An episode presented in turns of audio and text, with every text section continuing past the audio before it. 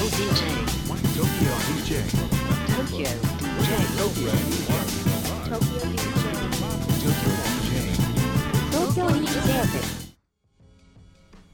うもこんにちは。東京 DJ 部のキットカットと AMA です。よろしくお願いします。東京 DJ 部レディオはクラブミュージックにとどまらず音楽と人との接点を増やし DJ カルチャーの理解を深めることを目的としています。え番組の慣れないことはいする。から、主な活動内容は、東京 DJ ブレディオということで、Spotify ポッドキャスト、iTunes ポッドキャスト、アンカー、YouTube、 note、 Mixcloud の6種類から視聴ができます。はいまた、DJ 練習会も開催しております。こちら毎月第1日曜日、池袋のバーワンズで17時から開催しております。次回は4月の5日、日曜日、17時からですね。はいはい、初心者編ということで開催いたしますので、えーぜひあの DJ やったことないという人にですねぜひお勧めしております。であの参加特典として初めての方は DJ マニュアルをプレゼントしております。あれねはい。あの初めて DJ マニュアルを配った日覚えてますか？はい。はい。すごいの出来上がりましたよって言って、はい。これを渡しちゃっていいのかなっていうぐらい解体してるじゃないですか、はい。これこの間ですねえー初めてマニュアルを渡した日に参加してくださった方とお会いしたんですよ、えー、でいやあの時ありがとうございましたっておっしゃってくださって、はい。であの DJ してた時にちょちょんって声かけられて、はい。覚えてますか？みたいな。僕あれ言ったんですよってなって、はい。あ覚えてます覚えてますみたいな話をしてた時えに、ー、はい。あのマニュアルもらっても帰ろうと思いましたって言ってて あの冗談でね、はい。なんでですかって言ったら、い、やもうあれがすごすぎてちょっと僕もう元取ったなってその瞬間に思っちゃったんですよねって言ってくれたんですよ、えー、めっちゃ嬉しいじゃないですか。そう。えあれ書いちゃっていいんですかって言ってま えそんな言ってもらえます、すなんかめっちゃ嬉しいですね。で私それをすごい嬉しくって、はい。この話いつかしたいなと思ってたんですけどあれダメだよって言ってました ちょっと笑っちゃいますいえねそれすごいですね。いやもうはい嬉しいなと思う。ぐらい、えー、作ったからあるじゃないですか、はい。よかった。ちゃんとお金かけてね印刷もしてますからね。カラーでめっちゃ綺麗な印刷でやってるんですけど、はい。結構こう DJ が何をやってるかっていうのは、まあ、一部本とかにもなってたりもちろんする内容な内容なんですけど、はなんか私たちは結構実践をもとにはい。こうした方がよりいいよみたいなことを、そのマル秘マル秘マニュアルに書いてるんで、これやっちゃっていいのみたいな。はい。ことを言われてお喜んじゃった。えそれ嬉しいですね。喜んでもいや、はい。だって今まですごい努力して、はい。それを見つけたわけでしょってそれを初心者の人に配っちゃってはい。いいんですか、全然お配りしますはい。はい、ということでではい、はい、ああの初回特典なんで、あのはい。体験枠ですね。ご参加いただいた方には、6名の枠の方にご参加いただいた方には、初めましての方にははい、ね、あのお配りしますので、はい、はい、ぜひ、なんかちょっとハードル上がってて、なんか大したことなかったって言われたら、ちょっとなんか悲しい気持ちになりますけど、まあね、はい、でもはいそうやって言ってくださる方もいたので、私たち作った甲斐があったなと思いますし、はい。それを見てなんかこうねショートカットっていうんですか、はい。こうそこで苦労せずにあこういうことだったんだなってすぐに分かるように分かりやすいはい。解説をつけてますので、はい、はい。ちゃんと読んでいただいたら結構いいと思いますよ私。私は欲しかったですもんやり始める時に、えーあああいうものが。はい、結構本読むと現場はいで学べしか書いてないんですよ、い、やもちろんそのはい。使い方とかはありますよ、はい、だけど一番自分のスタイルに合った方法とかこうやりやすいやり方とかこれはやらなくていいことだよみたいなところとか実際話す人がいなかったり、はい、そういうこうどういう資料を集めればいいのかもわからないしそういったところでは自画自賛になっちゃいますけどはい、いい資料になってると思います。はい。はいということですね、ぜひ。いやほぼほぼ天野くんが作ってるんですけどね。え。はい。はい。ということなんで、あのー LINE のアカウントでね、はい。あのー先行募集をいつもやってますんで、はい。はい、あの売り切れ心配な方は LINE の登録をぜひしてお待ちいただければと思いま。ですすね。はい、ちょっとね、コロナウイルスの話とかもありますけど、まあ、比較的人数少ないので、あのー通常通り実施しますんで、すね。はい、はい。あの、おのおの対策して遊びに来てください。はい。はい、最近あったこ最近やったことですね、ちょっと僕の旬の話なんですけど、とはいえっと、胃カメラをしましたと。うわどうしたんですか、歯医者なんかあの そうですね、歯医者もいて、健なんかもう健康そうなんです、そうなんですよ。ちょっと、あのー体のことを考えていく年かなということで、はいはい。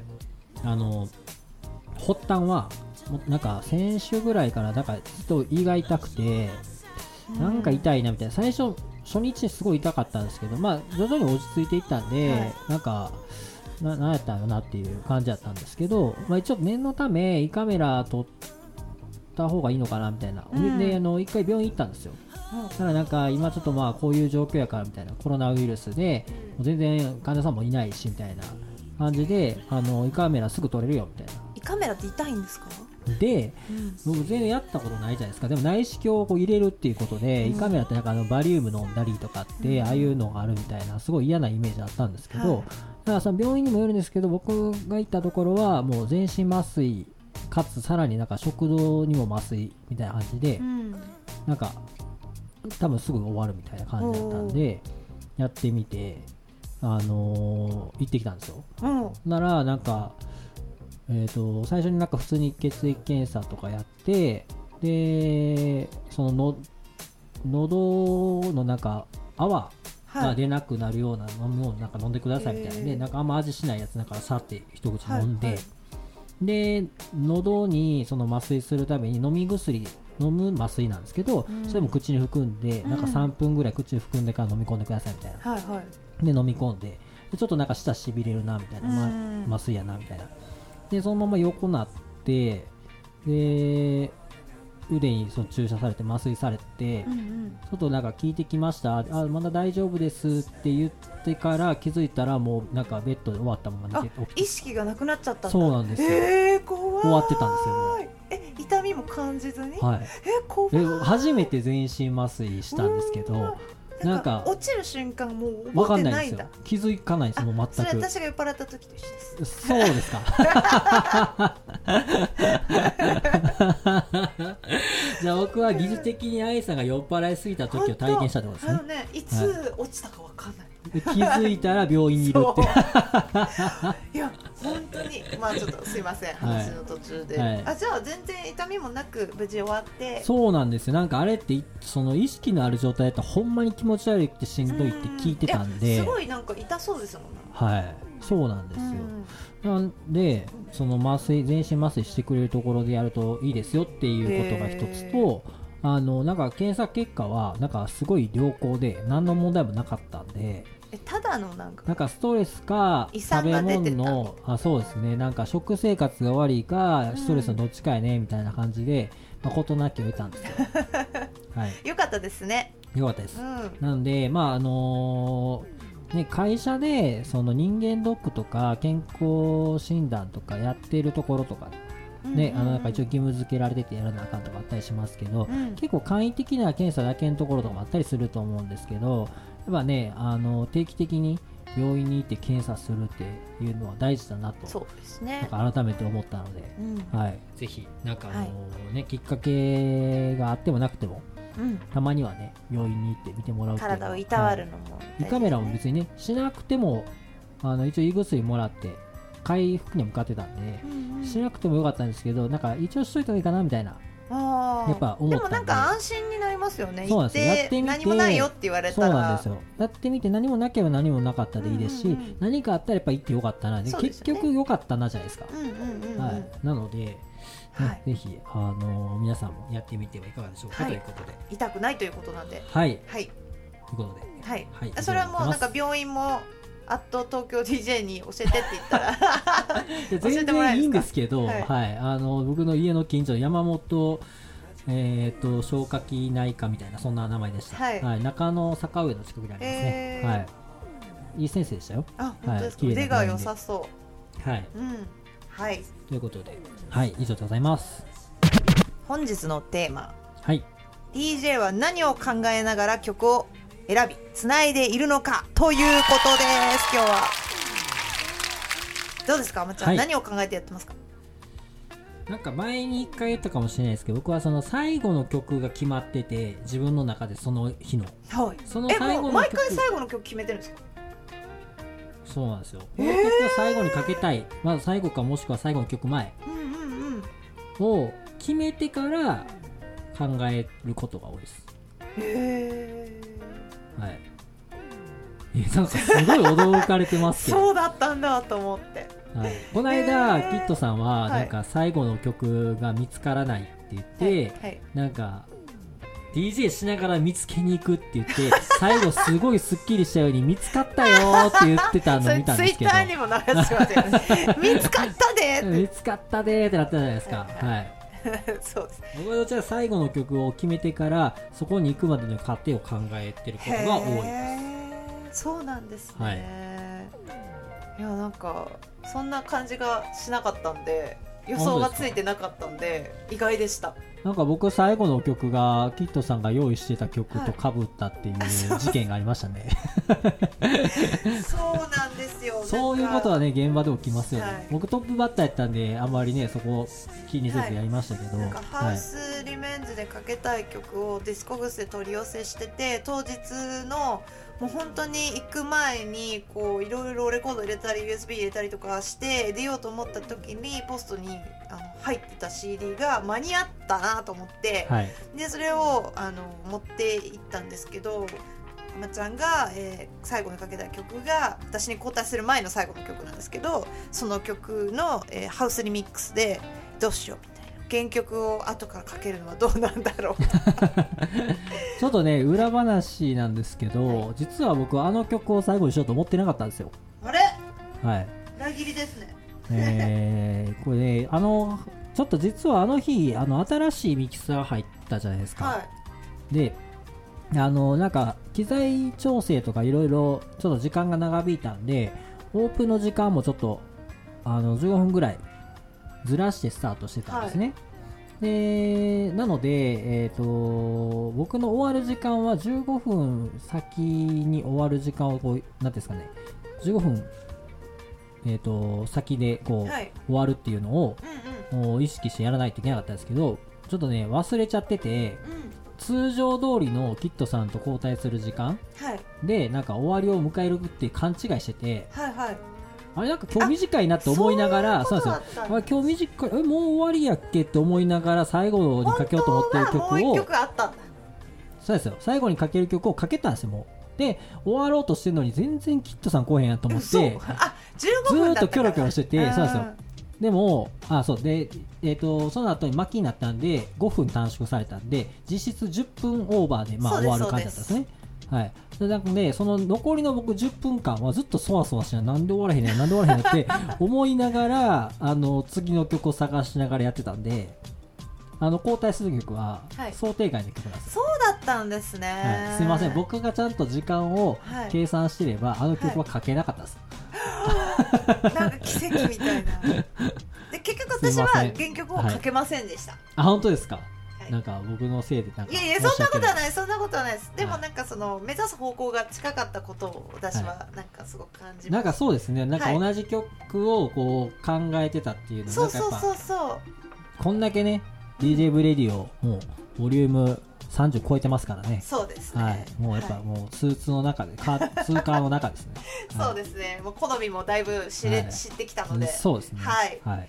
そうですか。私は曲をその自分の DJ の中でやるときにいろんな感情を呼び起こしたいなと思ってるんですよ。なのでこう綺麗だなって曲の後に綺麗だなって曲を続けすぎないっていうことを心がけていて、綺麗だなって思ったら楽しいなって思ったり切ないなって思ったりなんかかっこいいなとかその形容詞でその曲を当てはめてそのそこに立っている人が飽きないような選曲をしたいなと心がけています。なので、考える時に飽きさせないことを考えてはい。選曲をしていて、大事ですね。例えばそうですね。その曲が女性ボーカルだったらずっと女性ボーカルを続けすぎないとかあとはこうキーが上がっていくようにこの間 DJ 練習会でもありましたけど、はい。相性のいいキーで音階が少し上がっていく曲をかけたり一つ下がって戻るような曲をかけたりとかっていうことをはい。その場でこうやるのは結構即興といいますか自分の感性に頼る部分あるんですけど、はい。心がけはそういう感じでやってます、ね。はい。いいですね結構ねこの辺今日の話はあの前回の DJ 練習会の中級編で結構ねはい、濃いお話をしたんですけども、そうですね。はい、結構ねテーマですよね。DJ やる上で自分の持ち時間でどういうふうにそうですね。曲を選んでかけるのか、はい。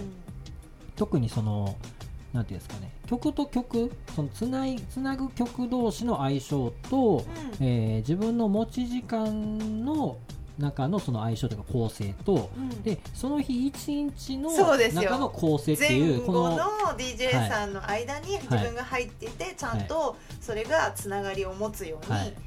1時間プレイすそうですこの3つがねこう大変ですね、はい、DJ 考えないといけないんで。本当に大変だなと思いますけど、でもそのリアルタイムにそれを考えるってすごいクリエイティブなことを DJ はしているんですよね。はいでなんかその曲をただつなげてってかっこいい曲をつなげているっていうよりかは、はいそのこういうことを考えて曲をかけてるんだけどそれに気づいてもらえる人がいたら嬉しいなって DJ は絶対思ってると思うんですよ。はいなのでなんかもしクラブにこう行ったことがないとか DJ をやってるのあんま見たことないっていう人もなんかぜひその DJ さんがどういうことを考えながらこの曲の次にこの曲かけたのかななんて考えてあげると結構もっと面白いことに気づけるかなと思う思うんですよね。はい。でなんかこの間の DJ 練習会だとなんかそういう話を、まあ、音楽的な部分はい。キーの相性はい。曲の、まあ、テンポはいの速さが近いものとかそういう音楽的な要素での相性ももちろんあるんですけど、はい。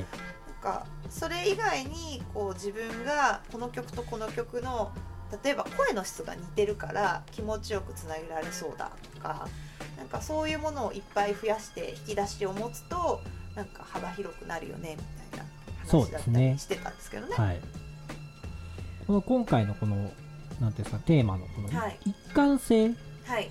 一貫性ってなんかどういうふうに意識したらいいんですかね？そうですね。一貫性って難しいですよね、はい。でもなんかこうバラバラな曲をなんかやってる感じにはしたくないと思ってると思うんですよ、はい。みんな DJ って。自分は一つのこうアルバムをねこう1から最後までかけるような感じ。でなんか最後はここだったんだはい。オチをちゃんと作って、はい。なんか最初から聴いてる人も最後までずっと、まあ、聴いていたいと思うようにやってると思うんですけど、はい。やっぱり私が思うのはですけどねどうあのその人が好きな曲を絶対かけてるじゃないですかかけてる時に。でその好きな曲のジャンルはいろいろあると思うんですよ、はい。ハウスの中でも。ディスコっぽいなジャズっぽいとか。でもそのまた奥にあるなんでこの曲たちを並べたのかみたいなところに一貫性が見えるとなんかジャンルが違ってもなんかはい。共通してるものが見えて、はい。だからこそなんかこの人の DJ 好きっていうのを、はい。私とかがこう思う人ってそれ持ってる人なんですよね、はい。だからなんかこれみんな多分やりたいことだと思うんです、うん DJ って。この人の DJ は他の人にはできない一貫性がなんかあるよね、はい私すごいこう選曲術勉強したいなと思ってはい。本も買ったんですけど、ご紹介させていただきます、DJ 選曲術沖野修也さんが書いたはい本なんですけれど京都ジャズマッシブの沖野修也ですね。はい。はい。グルーブプレゼンツ昔あったグルーブという音楽雑誌はめちゃめちゃ面白いんですけどこれがですね DJ さんが何を考えて曲をつないでいるかっていうことをすごく細かく書いてくださってる本なんですけれどもなかなかそうやって言語化できないじゃないですか、はい。なんか感覚的にこの曲の次はこの曲がいいと思ったんだよっていうぐらいで終わっちゃうんですけどはい。この本はですねそれを解体してるんですね。ちゃんと言語化してますよね。そうなんです。なんか音楽のさらになんか表にまでして。そうそうそう、い。なんかすごい有名な DJ さんたちのその曲の順番をなんでこの順番にするのかみたいなところを音楽的な要素とかあとジャンルで分けたりとかあと周辺情報とか、はい。そういうもので切ってってあのつながってる部分があるんだよみたいなこととか、はい。すごいこれを読むことで自分がなんか DJ をするときにいろんなこう気づけるもはい。のを知ることができたんでおすすめします。それ僕キットさんから見せてもらって、はい。なんかこう頭で思ってたこととかちゃんともう何ですかね。こうずっと文字でうん、表されててちゃんと言語化されてるのにすごい衝撃を受けたんですよね。すなんかごいですよね。前に曲のなんかジャンルそのああれですねモクフィッシュさんからの、はい。あのーコメントであの曲をどうやって膨大な曲を分けてますかみたいなんでちらっと僕の分け方をご紹介したことがあったんですけど、い。それに近いもっとそれを細分化した方法でその曲と曲のあいあのーその DJ がこの曲の次にこの曲かけてっていうのをこういう風にしてますっていうのをその本に全部書いてあったのを見て衝撃を受けたんです。すごいですよ。これ出版したのがいつだろう？第一版は2005年ですね。なので15年前。はい。これはすごいですよ。哲学書だと思ってます私。ね。でだってもういかにして他人と差別化を図るかっていうことだったりとか自分のスタイルを確立するとかもうなんかね、タイトルがもう気になっちゃってしょうがなくて、はいこれ何度も読んでるんですけど、はい。めちゃめちゃ面白いんでぜひあのアマゾンとかでも手に入ると思うんで、そうですね。読んでみたい人は読んでみるといいと思います。すごいはい。私考え方が変わりました。なんか合ってたなって思うこともあるしなんかもっと掘り下げなきゃいけないなって思うこともはい。すごく学べたんで、はい。おすすめです。いいですよね。い。一回僕あの沖野修也さんのお店あの渋谷にルームっていうはいありますね。すき家のはいはい。はい。あそこに一回東京に出てきてすぐぐらいの時に行ったことがあって、はい。で沖野修也さんも DJ してたんですけおどあそこ結構衝撃的でうんなんかほんまにやっぱりなんていうんですかねほんまにうまいなって思ったんですよ、DJ さんみんなうまくて。で多分なんかねその本書いてるのも沖野さんのあれですけどなんかすごいねそこから学べることが多かったんでなんかねちょっとあの脱線しちゃうみたいな感じになっちゃいますけどあの東京におられる方もしくは来られる方いたらねルームに遊びに行くのもいいんじゃないかなと思います,、うんそうですね。多分衝撃を受けると思います。はい、はい、あそこ上手い人しかいないんで、はい。ほんまに。そうですね、はい。お客さんも本当に音楽好きな人ばっかりで。はい。はい、すごい刺激的な子ですよね。はい。私この沖野さんの本に書いてあることですごく気になったことを2点ご紹介したいと思うんですけれども、曲をつなぐ時に因果関係を盛り込むことがすごく、うんうんうんうん。あの選曲の質を上げるよっていうふうに書いてたんですよ。はい。この因果関係っていうのを自分がどこに見出すかっていうことってその人のセンスだと思うんですよ。そうですね。答えはないし自分が選んだ曲の2つはその2つを選ぶ人ってあんまりこう全員が選ぶわけじゃないので、はい。自分に課せられたお題だと思ってはい。なんかその次にかける曲を考える時にそういったものを考えるようになったしあとはこう前の曲とその次につながる曲のその似ている曲、まあ、その因果関係っていうのは似ている曲じゃなくて離れることもできるんだよっていう。うーん面白いですねはい、なのでそのえこれの後にこれかけるの？かっこいいって時があるじゃないですか。クラブでかけている DJ さんが、え意外な展開だけどこれすごい面白いみたいな。でそういう時ってすごくこうフックになるというかえ何今のみたいになるじゃないですか、はい。そうやって人を引きつける方法とかなんか似てる曲と似てる曲はなんか気持ちよくつなげられるんですけどえ何これにはならないじゃないですか。そのなんかこう必殺技をいろんな方向で持ってるとはい強いんだなみたいな。うん。これ格闘技なんじゃないかな。なんか技かますみたいな、はい。はい。なので。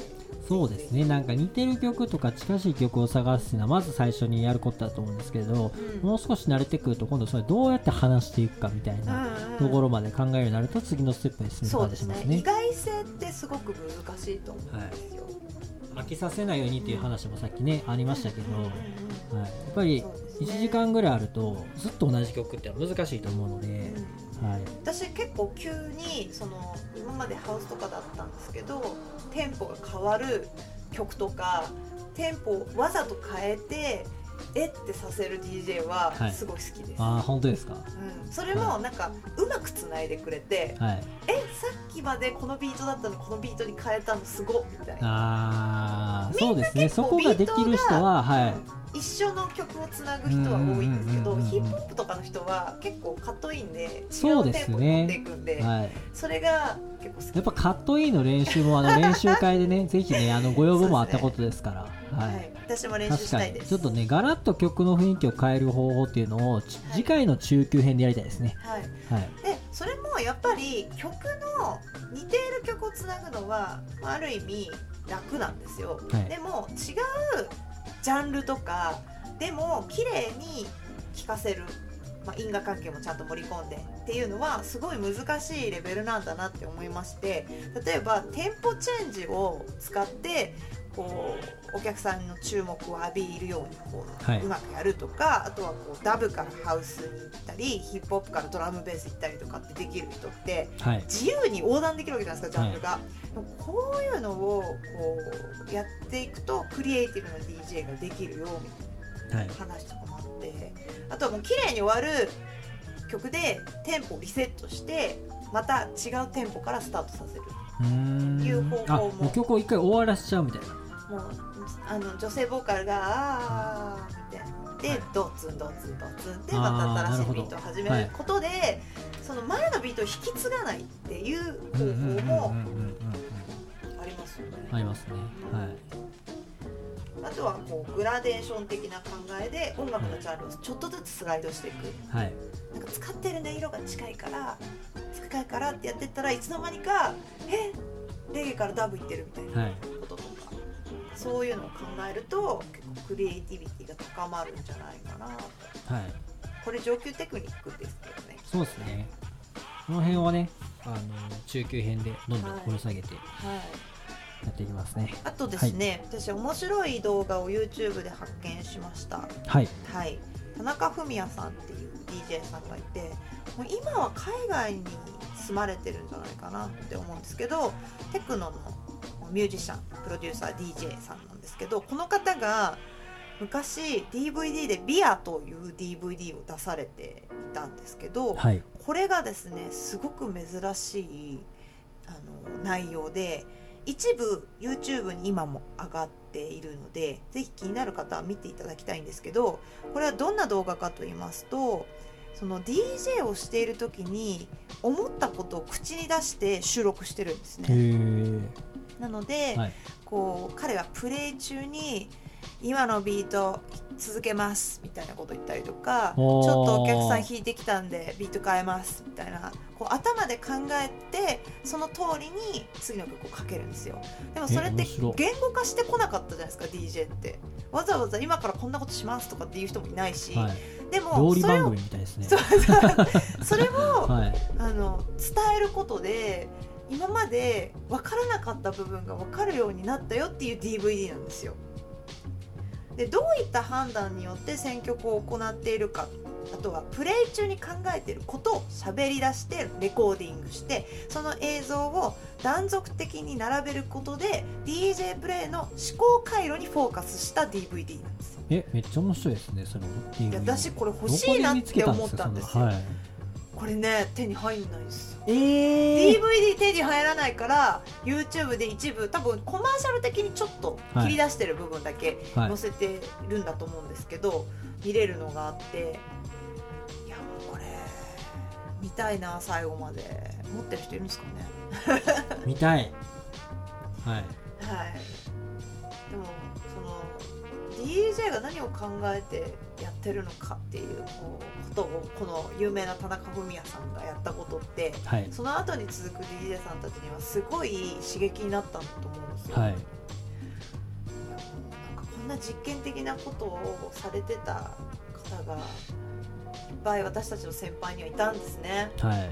牧野さん選曲術を哲学書にしちゃったように。はい、ちょっとこのね東京 DJ ブレディオも、はい。ねあのー300話ぐらいまでいったらちょっと本にしたいですねそうですね。できますかね。はい。はい。ということで先ほどの田中文也さん「ビア」と検索していただきますと一部はい。その動画を見ることができます。この動画ね9万回ぐらい再生されてるんですね。え2007年にアップされてるんですけれども、ー、はい。はい。フロアに選ばれるように曲をかけるとは？ということがわかるかもしれません、はい、まちゃんもなんか面白い本とか面白い動画見つけたらぜひご紹介ください。はい。はい。なんかもっともっとね DJ がこう上手にというかうまくこうできるように私たちも日々努力中ではありますのではい。なんか少しでも心がけがあると変わるんじゃないかなってはい。東京 DJ 部練習会でも言ってるんですけどなんかそれを意識しながらやるとやらないでは多分その先が違うんだとはい。思うのでなんかこういうことをねラジオを通してみんなでお勉強できたらナイスパーティーができるんじゃない？日々勉強です。はいはい。ということで今まであまり言語化されてこなかった DJ が何を考えて選曲をしているかということの少しちょっと今日は触れることができたんじゃないかなと思います。また何か面白いものを見つけたらちょっと紹介したいなと思いますのでぜひ今日ご紹介した本や動画チェックしていただけたらなと思います。はい。はい。奇跡の曲。はい。奇跡の曲。はい。あまちゃんですか？今日はそうですね、えー引き続き私がちょっとご紹介をしたいなとはい。思います、デ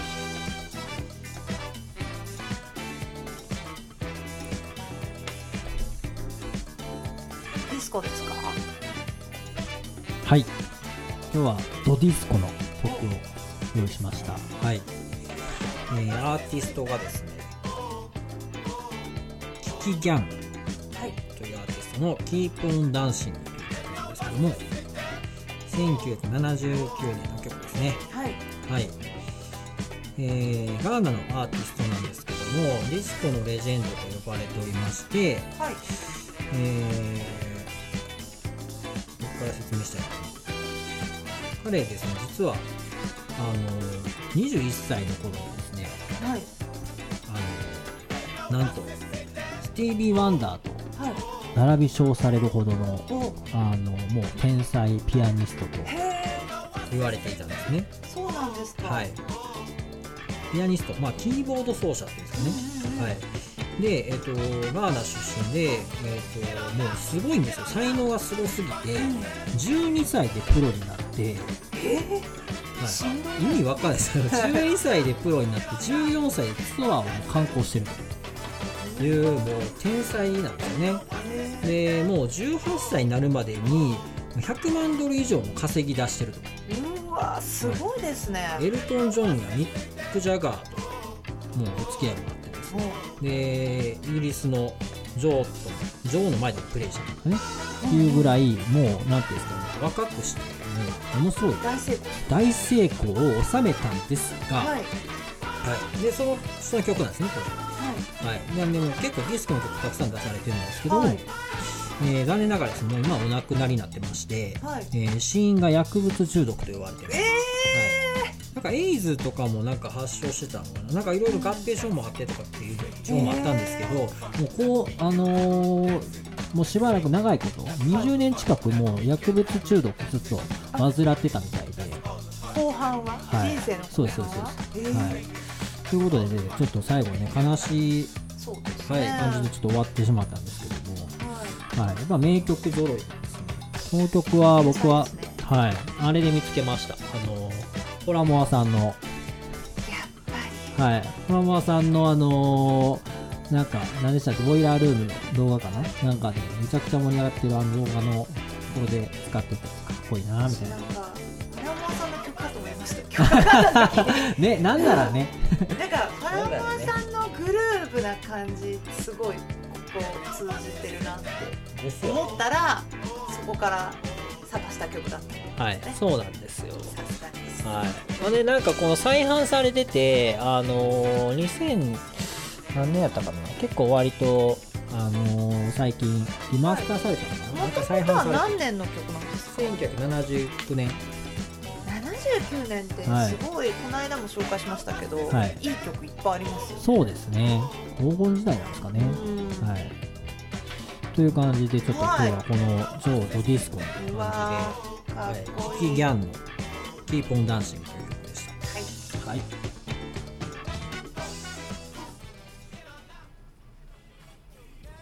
はい。次のコーナーはお便りのコーナはい、お便りのコーナー。さて、今日のお便りはどうでしょうか？ーありません。残念。残念です。はい。はい。ね、なんかちょっとこう、また来たかな思ったら、はいはい。ツンデレですね、ツンデレですね、相変わらず。はい。いじりたいのにそうですね。はいぜひね、ちょっとお待ちしておりますね。そうですはいね、。会う人会う人にね、コメントお願いしますって言ってるんですけどね。なかなかですねコ。メントビンゴみたいなからやめてくださいよ はい気軽に LINE アットはい。ID はアット東京 DJ はい。はい。追加していただいてもう追加されてる方もポコッとお友達にメッセージを送る感覚で質問やなんか気になるテーマなんかはい。いただけると嬉しいです。はい。あまちゃんが使ってる歯ブラシなんですか？とか。そうですね。全然関係ないな。まあ、お答えできることはお答えします。はい。お待ちしております。お待ちしております。はい告知のコーナー。4月17日は東京 DJ 部のオフ会20時から開始。そして22時からはオンアンドオンを開催します。はい。はい。あと私たちの出演イベントはあと東京 DJ でたまに告知してもいいのかな？ツイッターします？まあツイッター見ていただけたら、はい。随時イベント告知はそうですね。はい。やってますので二人が出るやつはね、どんはいどん載せていこうかなと思うんです。そうですねはい。はい、ぜひチェックしてはいいただけ。たら、ワンドはね、あの、この間ちょっとゲストにも来ていただきましたけど、また次回もね、ゲストをは迎えして、オンアンドに出る DJ さんを皆さんにちょっとご紹介しようと思ってますので、はい、はいお。楽しみにはい。個性豊かですので、はいそうですねさんなど。いやでもこう、はい全員のはいインタビューを聞いた後にイベント来たら面白いと思うんですよ、あそうですよね。の時のそのねあの話はみたいなことで仲良くなれるし、はいぜひこれを聞いて興味あった方は4月17日オンアンドに足を運んでいただけたらなと思いますで特にゲストとかはないので、はい。当日お店に来ていただいて1500円 1D でお楽しみいただけます、はい。ぜひ遊びに来ていただけたら嬉しいですはい。お待ちしております。はいはい、このレディオは現在協賛してくださる方を募集しています。リスナーによるお便りも大募集中です。番組で取り上げてほしいテーマや応援メッセージもお待ちしております。東京 DJ 部のキットカットと AMA でした。